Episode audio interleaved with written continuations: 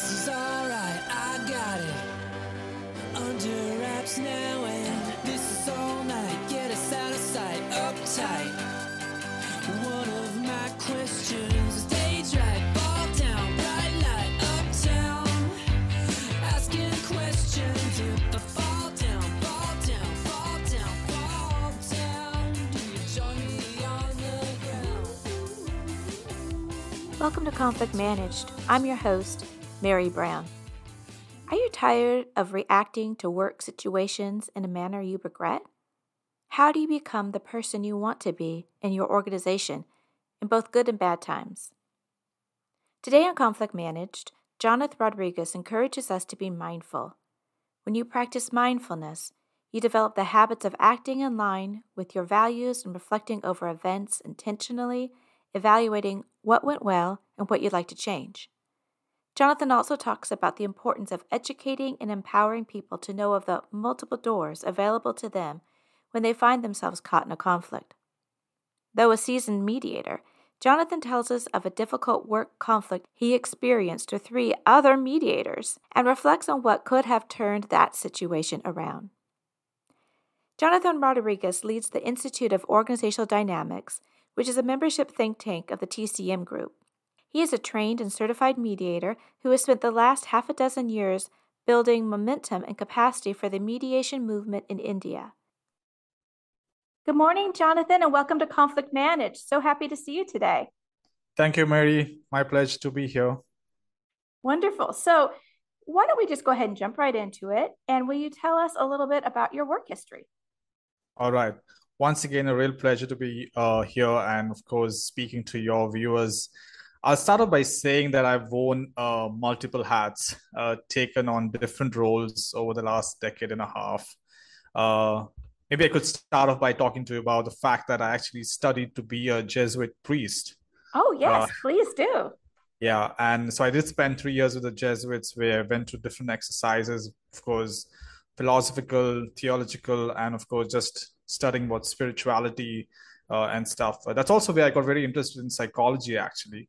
Uh, and so when I did, I, I did leave the Jesuits three years into that uh, journey. And when I came back, I actually got to study psychology. I did my degree in psychology.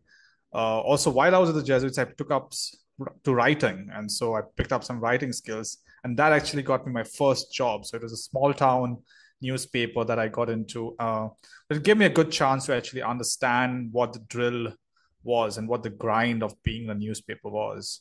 From there, I attempted to study criminology, uh, but then settled for just uh, writing and and doing some small gigs in magazines until I got a bigger writing job and a journalism job in the Times of India, which is one of the biggest newspapers here back in India.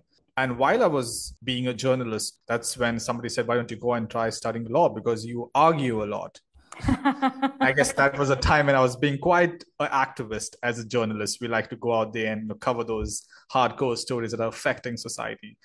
And funnily enough, I was studying law and I was not really appreciating the fact that, you know, the the court system is so burdensome and and you know bureaucratic that I was just the procedures just did not work well with me. I was more of a free spirit. That's probably why I also left the Jesuits, but they wanted to be obedient to, to everything that's out there. So that free spirit in me actually was not working out very well with law. But that's also where I got a chance to actually uh, learn about mediation, and mediation happened at that time for me, and I understood it a bit more. I went for a couple of uh, competitions as a student, and remember, I was still working as a journalist while I was studying law. Uh, so I did a couple of competitions, a few conferences. I got myself trained, and I then decided to take a step back from journalism and put into all all my efforts into mediation. So I then turned into a trainer, more of an entrepreneur, worked with a business partner, collaborated with a lot of other professionals, both locally and internationally, uh, and of course, ran an organization at that point of time. I also worked with a mediation firm over the last two years back in India, where I worked with a team, both seniors and of course leading a, a team that that's uh, you know much more younger.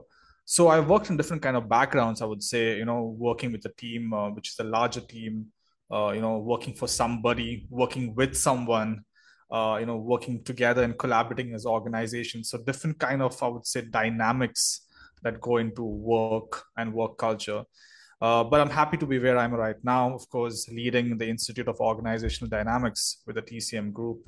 And it's interesting because it's once again, uh, it's a big group, it's a big company, but we, at the same time, we all have our own individual roles and responsibilities. And uh, I'm, I'm really enjoying the, the drill here as well. What an interesting past from Jesuit training, um, Jesuit in training, yes. Uh, to writing, to criminality. I love that little uh, uh, yeah. sidetrack, journalism, mediation, and now uh, running Institute for Organizational Dynamics. I was wondering if you could tell us a little bit about your TED Talk. I'm going to put it in the show notes. What you talk about the benefit of mediation versus going through um, the law system, right? So if you want yeah. your dispute settled, what is the likelihood it's going to be settled in a way that's beneficial for you and all involved? if you go through the, the courts versus if you go through mediation. And for our listeners, it is a lovely, it's like only 10 minutes and it's so packed full. I, I recommend all of you, if you're not aware of what mediation can do for you, uh, I recommend it. So, can you tell us a little bit about that? Sure. I'll start off though by completing the last point uh, that if you do part two of this interview, say 10 years from now, I'm sure that my, my work history will have a much bigger roller coaster ride. But yeah, coming back to my TED talk, you know, it's it's out there, and I'm I'm sure everyone who watches it will uh, you know take away something. I know there are a lot of viewers in in the states who have actually watched this. A lot of U.S. mediators have written back to me and asked me whether they could post it on their websites, and I most happily, of course, accepted that and it felt that was a that was an honor, in fact, for that to be taken on but uh, you know i like giving this analogy you know and i don't i don't want to repeat things that i said in the ted talk but this analogy about because in this TED talk, I basically put the onus back on the lawyer and the user. You know, because mediators are there, we are trained, we are skilled, we have the experience, you know, but we cannot go out and butt into people's conflicts. It's about them, of course, inviting us as mediators to come and help them resolve disputes. And like we you know normally try and define mediation. It's it's a facilitated negotiation right? Two parties have tried to talk things through. It's not worked out. And they want somebody else a professional a neutral to come in there and help them complete that negotiation. In the TED talks I, I basically put it back on to the lawyer and, and user and say you should be recognizing what kinds of disputes are fit for mediation suitable for mediation and start you know referring those kind of cases to mediation. Try and initiate conversations you know with the other side through a trained mediator. And i'm trying to also kind of pull up the legal community back in india and say that you need to take your responsibility very seriously about how you counsel your clients. In the fact that if you know that this case does not need to go down the litigation path, you have the moral and ethical uh, responsibility to tell your client that they could try, you know, sorting this out through uh, an amicable route, and there's mediation there. And you can try it out for a few hours, a few sessions, and if it's not working out, you can always go down the litigation path. So, of course, that onus going back on the lawyer to say you got to take your oath seriously, but also on the user to say, don't be naive right? You can't be naive in today's world. Eh, when you go to a lawyer, just don't, just don't take his or her advice that that's going to be the simple truth and that's the only way you can resolve a dispute that litigation is the only path when you go to a doctor, you just don't go to one doctor. And if a doctor says, hey, you got cancer, you just don't get really upset about it and, and say, okay, I got to go through all chemo and get started my process. You go to half a dozen other doctors and you get all their opinions. And then you you find out what's the best procedure to choose what path you want to go down with the therapy and so i'm um, the user as well to say there's a responsibility on you here. You know just don't take advice that's coming to you blindly but go out there and look out for the multiple doors. And i talk about this multiple doors in dispute resolution figure out which door is the best door to walk into at this particular time.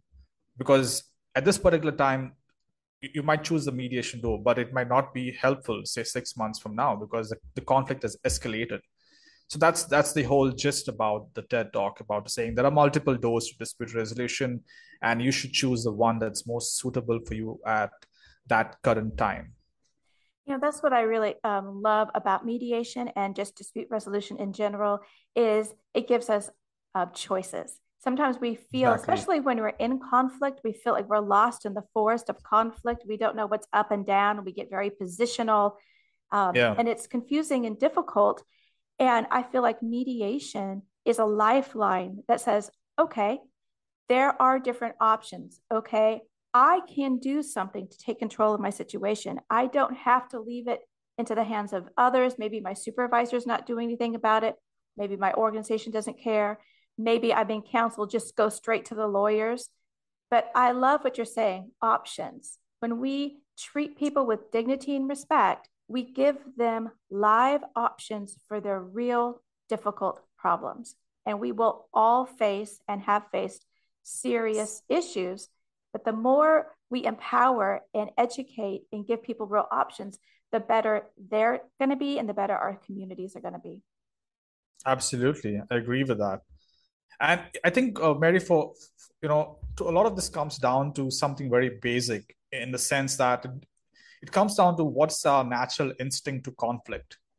You know uh, and if if you have if you've been part of a society that naturally thinks that the best way to deal with conflict is get competitive and aggressive and adversarial about it then you think that's the only way. And no one has told you that you can do this collaboratively. Uh, everyone knows that you can talk to the other person and resolve a dispute but when you tell them hey you can have a professional help you continue that conversation because you're not being able to reach out to the other side they'll be like oh i never knew that this existed. And in my head i'm like how could you not know that this existed? This is this is not rocket science. This is so human. It's one human being helping two other human beings to have a conversation. Right? And of course it comes down to the legality of stuff. But i think uh, from a very basic perspective it's it's about us recognizing there are different ways to deal with conflict uh, and the competitive approach does not need to be the only approach that's right and when you look at the history of the world and the way that societies have formed um, for a very long time mm-hmm. mediation mm-hmm. was like you went to your tribal leader or you yeah. to there are many different ways in which um, not just the, the legal route and i love what you say about the natural instinct it, and let's suppose that we have a biological response eh, of self-preservation and we feel and we are caught in fear because we're caught in conflict one thing that we do is we educate one another and we come along one another and say hey, that's a completely natural response to this awful situation you're in.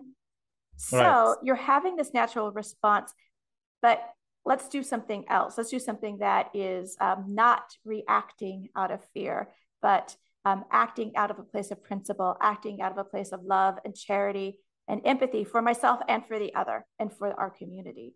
So, yes, you know, the role of, of mediators and conflict resolution to our broader communities and to the world we i think we do have this moral imperative to let people know there are other options and give people absolutely. their options. Yeah. Absolutely. Yes. Right. And the analogy you brought in the medical community we don't say anymore it used to be the doctor was king and he or she knew what was going on and they may or may not even tell you what's going on but they are going to decide what kind of treatment you have yeah. this you know this idea of talking about the patient as if they're not there you may be talking exactly. to the family members and we know no, no, we don't do that that's not how you respect individuals autonomy you know you treat yeah. them as adults and treating people with adults is uh, you know recognizing they can hear difficult information and then make informed decisions. And i think it's the same thing with our, our conflicts our workplace conflicts or other kinds of conflicts. Absolutely. You're right on that part. So I was wondering if you could tell us um, an example from one of these different places that you worked, whether it's the Times of India or when you were um, with the Jesuits, about what was one of your best experiences in one of those communities and what was good about it. Well, of course, I'll, I'll, choose the Times of India. I did not work uh, for the Jesuits. I was still studying to be a priest at that point of time, and it would have taken me 10 more years to actually become a, a, Catholic priest and then work in the different missions that they have. But of course, I learned a lot from them. I I always go back to say that my I grew up with them. I grew up to be who I am. Some of my virtues, some of my values of being resilient, of being creative, you know, of just being really, uh, I would say, uh, someone who really looks out for the other person. I, that's something I, I completely learned from the Jesuits, and I'll give that back to them any day. But uh, from a work experience, I think uh, it was a Times of India because it was more of a corporate job. It was my first big job. I was with them for five years. Uh, it's a big company. But I think uh, what I learned there was discipline, uh, determination, and of course a little bit of diplomacy as you would very well know is important in work life culture uh, how to take feedback how to take criticism uh, maybe even insults in the same way you know you would take say praise or a compliment. You know that's very important. And i think uh, a lot of people are you know they, they they they feel afraid to actually take feedback to to to take criticism. And they feel like this is something that's going to be uh, a scar in in their portfolio or in their cv and it does not have to be. And i think it's important to start uh, feeling open to taking feedback and criticism and i wouldn't say that i had the best uh, i would say leaders helping me with that but then I had peers, and those peers kind of helped me with that. And they, uh, we would sit back because we would finish late in the evenings, as newspapers do, twelve o'clock, one o'clock at night, and we would sit back and discuss the day. And because it's such a tense environment, remember that from 10 p.m. to 1 a.m. in the night, when everybody, most of the world is fast asleep, our brains are at full activity because we got to make sure that there's no spelling mistake, uh, the sentences are rightly structured, the picture is being rightly captioned and you know you have to have absolutely everything properly laid out and because if it's not the next morning you get an email saying that oh these are the 10 mistakes you made so our brains were at full activity uh, during that time the night and so we needed that time to unwind when it was all done and the paper was out there to publish and that's when we would sit back and actually you know uh, kind of evaluate the day and talk about what we went through and the conversations we had. And because of this tense environment, there was always some friction or the other. It might be not on the daily basis, but at least on a weekly basis, there was something or the other that somebody said to the other person. And that would really, you know, sometimes if it was not addressed, then that would start kind of bogging you down. And I know of a colleague of mine who was actually much more senior to me, and he would hold on to all this stuff and he would not let it out. And it would start to affect him and it would start to show in his, you know, his personality, his behavior, his, um, his productivity. I also had another colleague, and she would be someone who would just go out and say it outright. And, you know, she would, uh, she would blast right in front of uh, you know the leaders and the, the rest of the team right during the peak time work. So there were two different people one who would completely suppress and the other person who would just let it out. And you know i used to watch them on a daily basis. And as a youngster there i, I would say okay i need to find a middle ground between these two because none of these are healthy and so i think i learned that a bit uh, of you know trying to find a way out of this that I, i'm not going to be completely quiet about it. At the same time i cannot be suppressing the stuff. So i think i learned to i learned to deal with that a lot. So dealing with people was something that i learned a lot on this job. Yeah and i i take that back because uh, uh, I, I would say I, I, use it till today. Some of the learnings there are something that i keep with me until date. And um, of course having a good leader someone you can go out there and actually at the end of the day say you know this is what i went through and i just want to talk about it. You know how do how do you normally handle these kind of situations? That's very very important. And for you to be able to trust your leader to deal with that information correctly. Uh, and I think uh, in in a leadership role, it's a very tricky thing because you want people to be open with you, but do you have the skill to deal with information? And uh, because that information might be very crucial to what you do with it. Like if you if you don't act on it, it could lead to something else. But if you if you act on it and if it you could worsen things as well if you don't act on it rightly. So I think it's a very tricky thing and. Uh, today and as i'm speaking to you i'm thinking you know there should be a special course for leaders on how to deal with information right. you know how much of it do you use how much of it do you just keep in the bank how much of it do you actually work with confidentially uh, is is very crucial. And uh, i think i learned a lot about that as well. And uh, i was observing during those days. I would just keep observing what my seniors would do. And i would be like okay that's a good thing. And that's what i'm taking back. And that's what i would like to emulate. And then if I saw something that was quite negative, I would say, okay, that's something I would never want to do if I became a leader at some stage. Right. So when we have colleagues or leaders who are modeling for us best practices, it's it's very informative. We're like, oh, I want to be like that. I want to do something like that. And the opposite is true. We can learn from those uh, negative examples, and it's not fun to be around. It, it uh, has its own challenges, but there is definitely something that we can learn because we know how it feels and we don't want others to feel that way. We know how it impacts Right. our work negatively, and we want people to be productive. Um, the skill to deal with information, uh, I think that one thing our leaders definitely need more of is emotional intelligence, right? Our Mhm. leaders are our leaders because they have those those um, hard skills. They, you know, know how to run a newspaper. They know how to have, you know, sales. They know how to be a brain surgeon, whatever it might be. They have the hard skills. But if you don't have the emotional intelligence, let's, let's suppose that you are head of surgery and um, you're excellent at what you do. But if people are afraid of you or people don't trust you, then your whole organization, your whole team is going to suffer because you won't know what it is you need to know about your staff and the conditions in order to be the best brain surgeon because people don't trust you.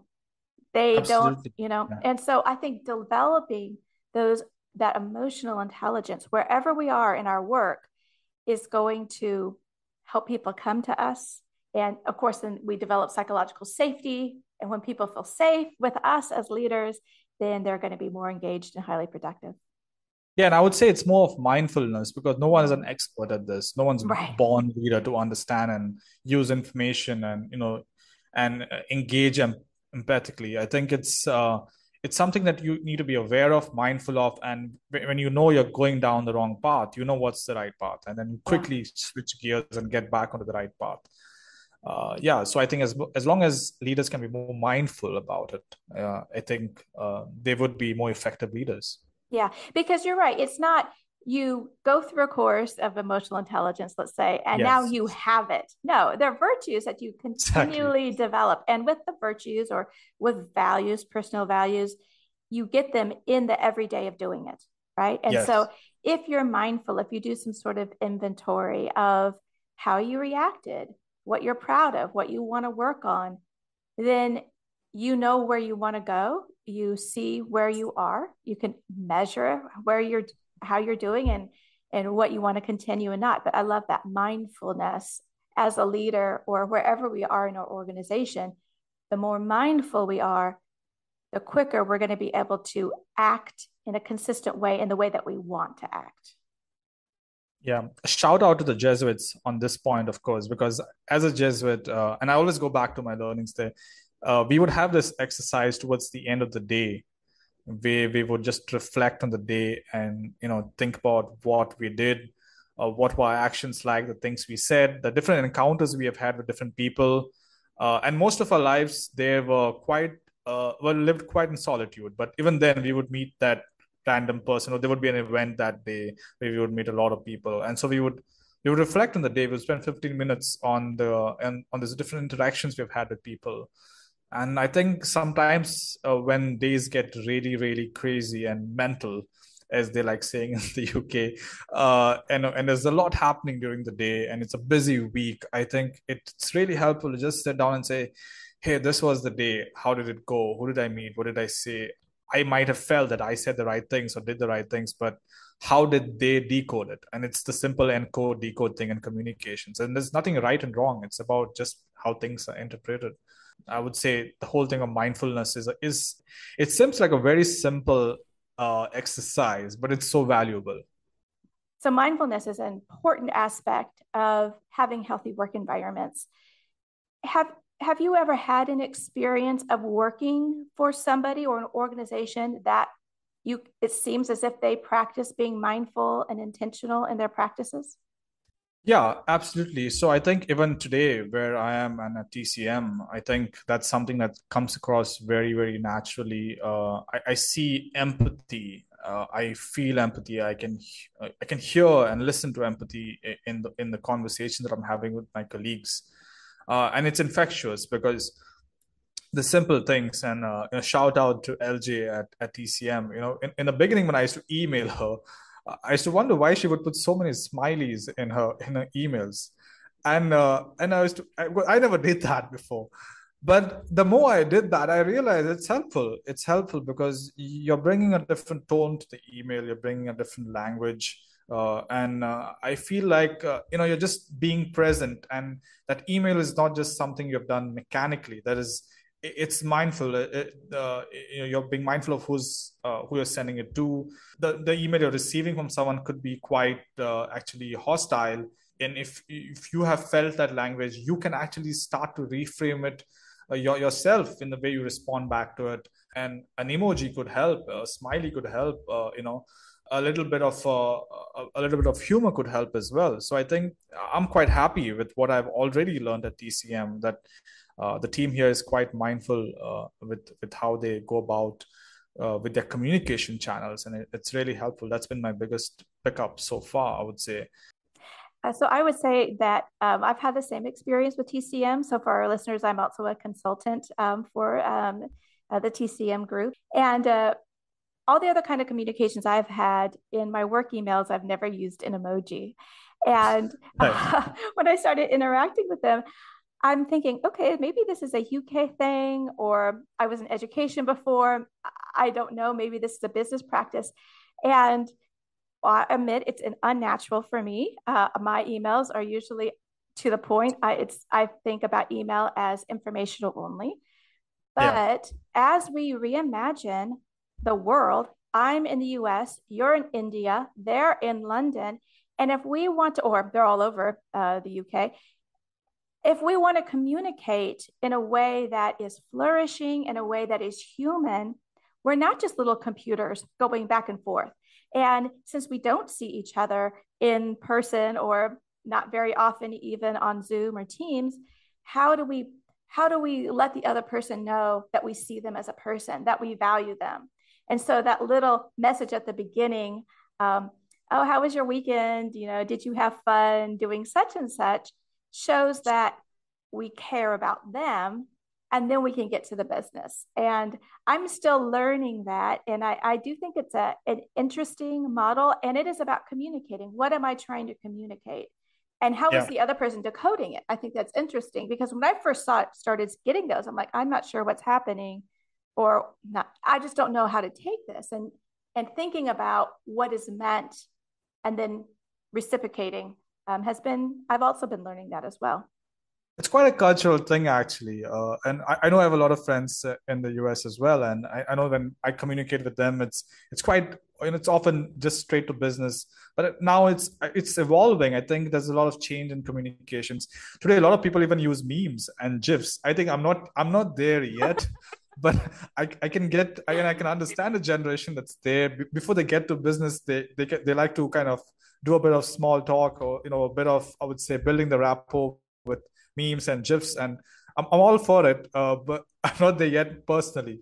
But I, I, see a lot of value in it though. And especially with emails as you said rightly we're not just uh, we're not just computers. We're people behind these emails people who are writing these emails. And sometimes uh, you know uh, once again decoding and encoding messages. You know you can read an email differently. Uh, when someone just responded in one line you might think is he upset? Is she not upset? Uh, is she tired? Is she just fed up? Or is she very happy? And you don't know what's going on in your mind. And so sometimes of course a smiley or an emoji could be misleading as well. But i think it just it brings a bit of a tone. It brings a bit of uh, uh, i would say an atmosphere of sorts of connecting with both sides and both both communications there. But yeah it, the the communication world is evolving but from a conflict uh, managing management perspective i think there's there's a lot of scope in actually studying this further you know and seeing the value of uh, how much of an effort we put to be mindful in the conversations that we're having. You know i think that's such an interesting point about how communication is evolving and I'm very interested when it comes to conflict resolution and just having a transformational culture in general, clear and direct communication. And yeah. so when you're in the middle of a communication revolution, when you're in the middle of a change, it's hard to have, let's say, a company policy. This is what we do now, or this is what these emojis mean, or, yeah. um, and I understand that. At the same time, if there's a new standard, if there's a shift, we need to have conversations. The conversation does not have to be a memo that comes up from the CEO, but how do we as leaders, how do we engage with one another? Hey, have you noticed this? What do you think about this? How, how are you adapting to what's going on? And so having those open conversations so that nobody feels left behind. because you could be mm-hmm. 30 and felt left behind let alone being you know 80 in an organization and feel left behind yes how do we get everybody on board so that we get our goal of communicating. We want to communicate in a healthy way uh, with one another. And so making sure that people know that means sometimes we just have to use our words. We have to articulate instead of assuming that other people understand what's going on. Absolutely. I agree. So I think this is a nice segue into telling us about, about the Institute of Organizational Dynamics. How do you see the work that you do and the, the work of the Institute of helping people have healthier work environments? Because my podcast is about toxic work environments and how to fix them. So, what is your organization doing to help all of us who find ourselves in these difficult situations? All right. Yeah. So the Institute of Organizational Dynamics is one of the many brands of the TCM group, which is working constantly on helping uh, organizations create uh, healthy, harmonious uh, workspaces, you know, happy workspaces where everyone feels included, everyone feels they have an equal playing ground.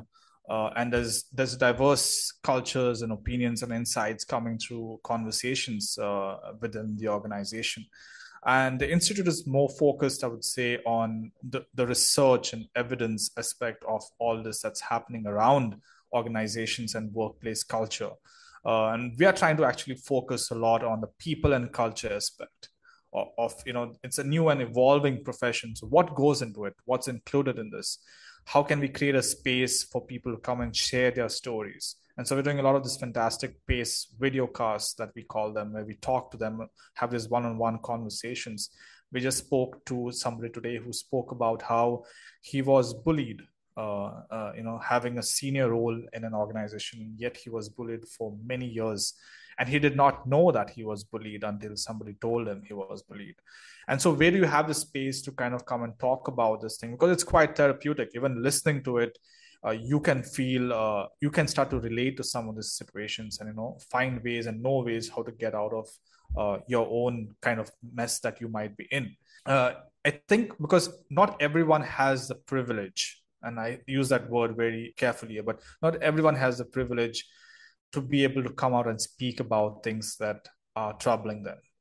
Uh, i know that not everyone does.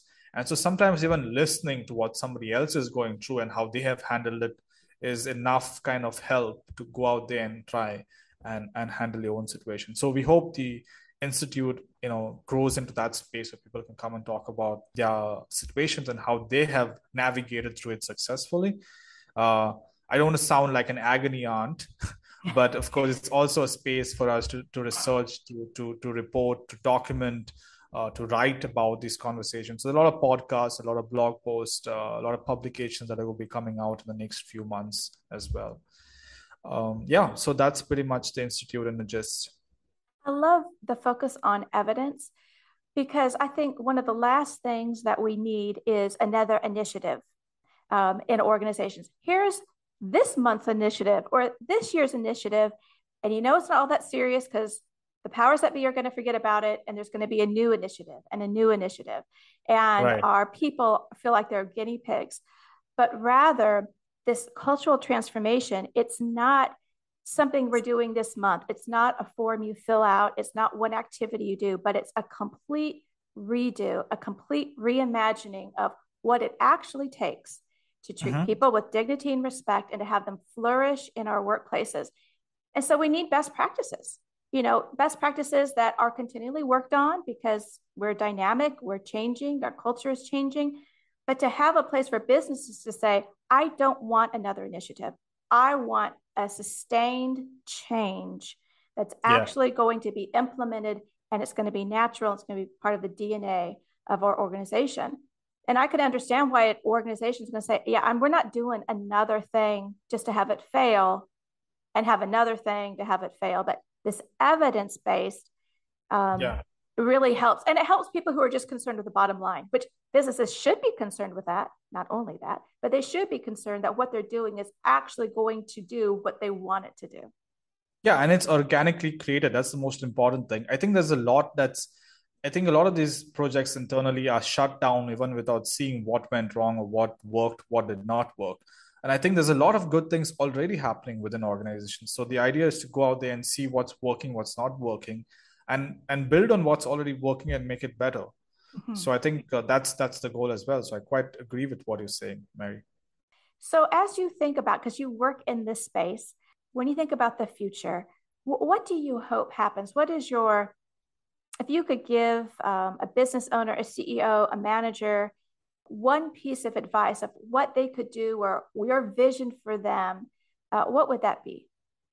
I would say to think about every step of who you're working with, uh, right from I would say the interview stage, and you know these people invest a lot in recruitment. There's a lot of investment that goes in into bringing the right people at the table, but uh, how do you how do you go about with your interviews? What's what's what constitutes your interviews? When i interviewed uh, for tcm i found that to be a fantastic experience. It was supposed to be one hour long or 45 minutes i believe but it went on for 90 minutes because we just had a lot of fun. Uh, and uh, you know it gave me a chance to understand the organization. Of course you can go to the website and see whatever you can pick up from there but to understand the people behind that organization, their personalities, uh, you know, their spirit. So I think the interview stage is, I think leaders should not only think about getting to know uh, their future employees or future co-workers. It should also be a space for them to show themselves off and say, "This is who I am," and this is what you're getting into, by the way. So uh, this is how wacko I am, maybe, or how crazy we are here, or you know, this is our sense of humor. I hope you can deal with it. So I guess it's a good place for. It shouldn't be a one-way conversation. It should always be two ways. I almost felt like I was interviewing my folks at TCM at some point of time. I, I asked them a lot of questions and getting to know them as well. So I thought I thoroughly enjoyed that. I would say the next step is, of course, the induction stage, which once again it's taken for granted in many organizations. I know uh, proper orientation is very important. It has to be personal, it has to be relaxed. And I enjoyed that as well. I got a chance to meet each individual. Of course, we're a small team, but I got a chance to meet each individual kind of one on one over a virtual call. And it allowed me once again to understand them better. Yeah. And of course, at the end of the day, uh, team calls, the conversations that we're having on a weekly uh, basis or a monthly basis. Uh, what I like is that if it's if it's forward if it's focused it's if it's focused on basic creativity and innovation and there's positive energy through those conversations then those team calls become more of a space for you want to go to them and you want to see what's happening rather than you know being a space that oh no i got to go and give my report for the week. A lot of organizations feel like this is the time to kind of drive down you know beat uh, the point through that you know we have to reach this goals or we have to reach this milestones. But if you instead spend that time on talking about the positives about what we have already done then the energy in the room is different uh, you know compared to if you if your if your boss comes into a team meeting and just gives you a very depressing sad uh, you know kind of update about how you are doing as team for like 20 minutes and has probably insulted a couple of dozen people, uh, you know, said a few rude things to a few other people, and then you're like, oh, where is this going?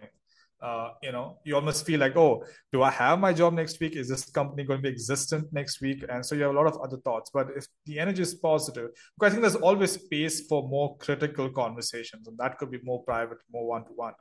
But team calls, positive, forward thinking, you know, space for ideas is something that organizations and leaders should look into. And finally, vacations. I think uh, when someone needs a vacation, you should just take it. There cannot be a timing for a vacation. I know I've worked in certain places in the past, and I've done a lot of jobs, small time jobs as well, where taking leave was like, uh, you know, a taboo. You know, you couldn't talk about it. Uh, you know, so I think uh, because people feel like it's it's a privilege it's not. I think if you have if you have earned a, a, vacation if you have earned your annual leave you should be able to take it at any point of time. And you should take it not when you're completely burnt out because then you're not even going to enjoy your vacation. Right so i think right. it's also for, from a leader perspective it's to understand and see and keep keep in touch with this kind of moods with your teams and to see where somebody don't let that person take a vacation when the person is completely burnt out you know it should be at the right time when someone's feeling a bit tired, feeling a bit exhausted, go out there, take that leave, uh, have a break, come back. Uh, you know, so I think um, that's something else that leaders should also look into in in the modern workplaces. I think you're absolutely right. I mean, we don't want our people to be beaten down. They're like, "Oh, you're no good to us. You go have a vacation," where they're no good to right. themselves. They're just sleeping. But I love this standard, which I've never thought about before, and I wonder what our leaders would think about this. That you want to have a place where people are excited to go to meetings. That meetings are not, I mean, there's the old, you know, drudgery. Oh, another meeting. Oh, I'm meeting to death. Yeah. Well, there's something wrong there. That needs to be addressed. We don't need to be in meetings unnecessarily. But it's a different focus of thinking we want to reduce the amount of meetings so that people don't go to too many meetings to the shift of thinking that this is a highlight. This is positive. We're going to go to this meeting and good things are going to happen. And I mean, this, that's like you said, such a shift in energy and a shift of way of thinking about my role at the organization, my role in the team, what my boss is up to, what my boss thinks, what is to be valued. And we all the lessons of positive psychology, nudge theory, appreciative inquiry, all of this is rolled into that idea, I think, of yeah. being excited or you know, if you're not with glee, but at least it's not, you know, it's, it's a good thing, not a bad thing. And meetings have gotten this bad rap uh, because they've not been used appropriately, I think. Yeah. And, and I, I'm a big football fan and um, I know you, I know you guys call it soccer back in the US, but a football fan, uh, and you know, I, I I follow a lot of managers and how they deal with things, and I always look at it as a team meeting as a halftime speech or a halftime conversation that the coach has with the players, and if you're going to use those 10 minutes to talk positive, to pump them up in the right spirit in a positive way, then they're going to come back into the second half and do a better job. But if you're going to trash them down and tell them how bad they were or you know just start throwing things around. And uh, i'm not sure i know a lot of people who will say oh that works sometimes. Or so the key word there is sometimes. And so i think i would say the experience has been if if a manager comes out there and talks positively and gives them ideas of how they can better themselves and of course pumps them up and say that that's not your best. You were not at your best in those 45 minutes but you can be and this is how you can be at your best in the next 45 minutes. So that's already positive energy. They're walking back onto the field, you know, feeling very positive to to you know turn this on its head and make a comeback of sorts. I love that. I would hate that somebody would misconstrue what I'm saying as um, toxic positivity, right? Anything that's toxic yeah. is bad. But really thinking about employee centric workplaces, how do we help people flourish? How do we really speak into them so that they can be their best selves, that they can be high performing, that they can be engaged? And all those things require feedback, positive, negative, everything in between, but really thinking about about what is going to motivate. And we are motivated and we're going to do our best when we feel respected, when we feel that that person is for us. And if you have that feeling going into a meeting that no one's going to be berated, um, if there's a problem, we'll be told because that's good. We who wants to work on a project if they're doing the wrong things, right? Yes. If they're heading in the right, the wrong direction, that that's right. not positive.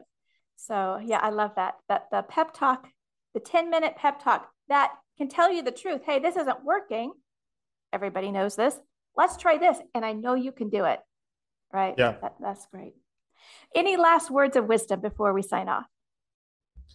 Um, yeah, I think um, from my experience, of course, I haven't spoken about my worst job scenario yet, but I think something that I could learn from an experience that I had, and especially it comes back to this communication patterns that uh, you know we were talking about earlier.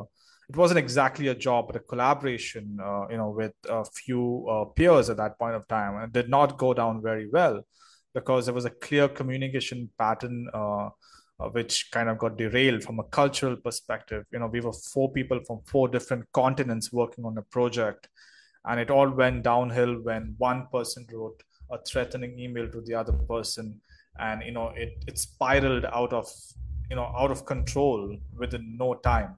And it was four good friends, four good buddies actually working on the project. Uh, and then in a week's time, you are four complete strangers, you know, mm. taking shots at each other and that's something that I it still stays with me, and I wonder how we could have dealt with that better. But even today, uh, you know, a couple of us have moved on, a couple of us uh, still not be able to communicate with each other. The best thing you can do in these kind of situations when things are not working within a workspace, within a team that's working together on a project is to at all point of time, you know, try and de-escalate try and de-escalate. And i know it's going to be tough. I don't know at certain times you're like how can i try and de-escalate when the other person is trying to escalate? But that's the thing. If you are mindful and it comes back to the mindfulness that we were talking about earlier if if you can be mindful there and say by me escalating it it's not going to help. And, and sometimes i look back on the situations that i was part of and i say uh, i wish i tried to de-escalate more. I don't think i was consciously escalating and i'll give myself credit for that but at the same time i was not putting enough effort to de-escalate. And especially in workplace conflicts de-escalation is very important.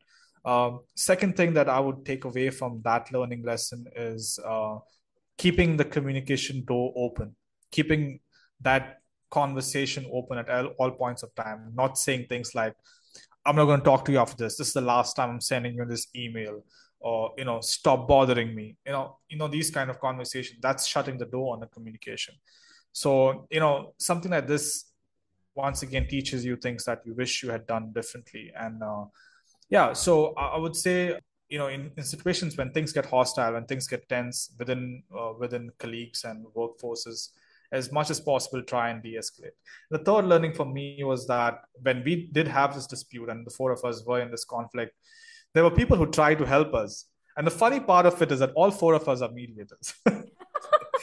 and it was four mediators who did not accept the idea that somebody else among besides the four of us could come in there and say, let me try and try and bring some rationale into this and sort this out.